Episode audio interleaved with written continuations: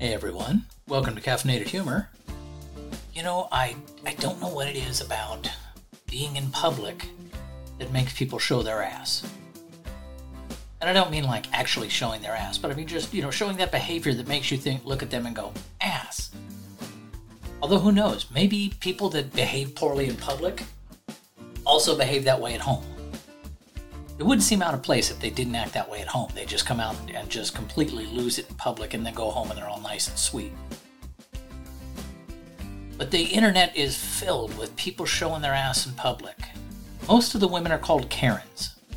There are several YouTube channels that are dedicated to Karens. And trust me, the Karens out there, they have a stellar A game that is just it's stunning to watch. Some of these videos have like 20, 30 million views. Why? We love watching people lose it in public. Kind of like a, a, what is that word? Schadenfreude.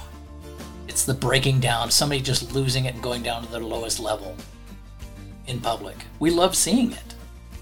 That's why shows like Jerry Springer and, and Steve Wilkos are so popular. Always have been. It's compelling it's compelling television that people love to watch because we love watching people. You can watch that for two minutes, no matter how bad your life is, and come away going, eh, my life's not so bad. But you got to wonder, what's it like to be somebody on that show? And I realized that Jerry Springer, it came out that some of those were fake. Some people were paid to act up and, and just be a little bit more who they were. But it didn't come out of nowhere.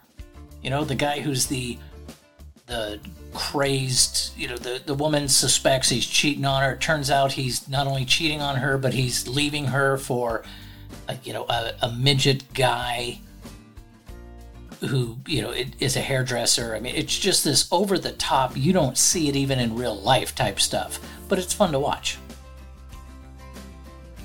And I think it really has a lot to do with the fact that we like to feel better at other people's expense. And I don't see anything wrong with that. You know, if you're sitting at home and watching Jerry Springer, it's much like sitting at home and watching porn. You're gaining a little bit of like psychological ooh from it. And it doesn't hurt anybody.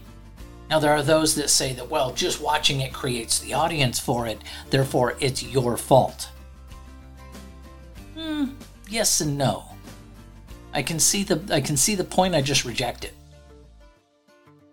Because it, it's it's kind of like saying, okay, if I don't take a straw from the local fast food place, that's going to save the environment. Well, no, it's not. They're not going to quit using straws. If everyone on the planet quit using straws, maybe they'd stop making them. But you're not going to get everybody on the planet to give up straws. And it's, well, we could. No, you couldn't. It's human nature you do have people that care about the environment, even if it's misguided and they go along with that whole fake straw thing. But there are those that never will. You could show them empirical evidence. Here is the absolute proof. No faking, no bullshit. Here's the proof. Straws are killing the environment. They're still going to use a straw. And that's just the way people are.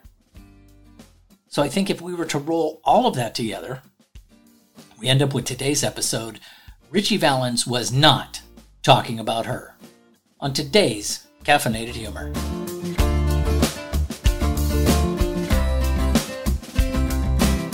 Oh, Donna, oh, Donna.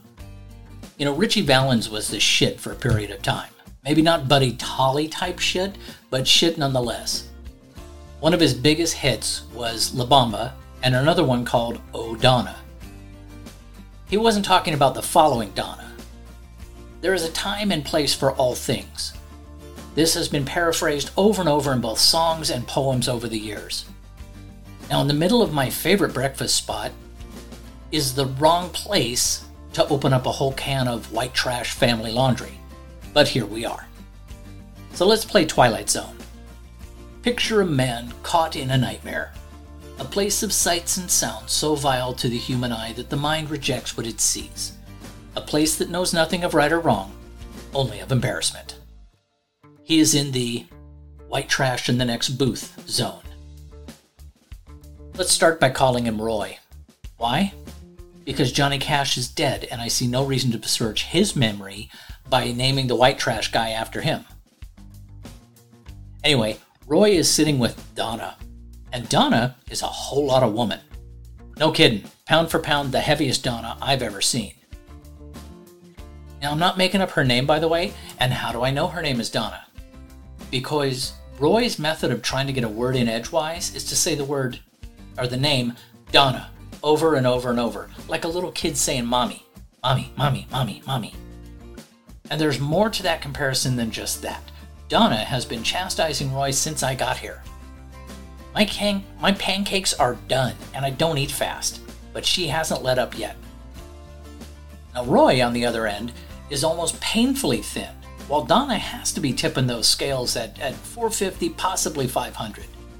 And that's one big bitch. Now, not in that all women are bitches way that hip hop seems to promote, but in that she's a rotten bitch kind of way. I don't know Roy, he could really be a bad guy for all I know but she should just shoot him if he's all that bad and get it over with. Now, what the hell is Roy's problem? Why would anybody put up with this little honey shit for two seconds longer than absolute necessary? Eh? The heart wants what it wants.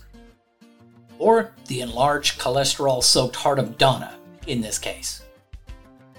Maybe the heart should lay off fried foods for about two weeks. Now, the interesting part of this is that the pancakes were so awesome that the Root trailer folk in the next booth didn't ruin it. Dinner and a show.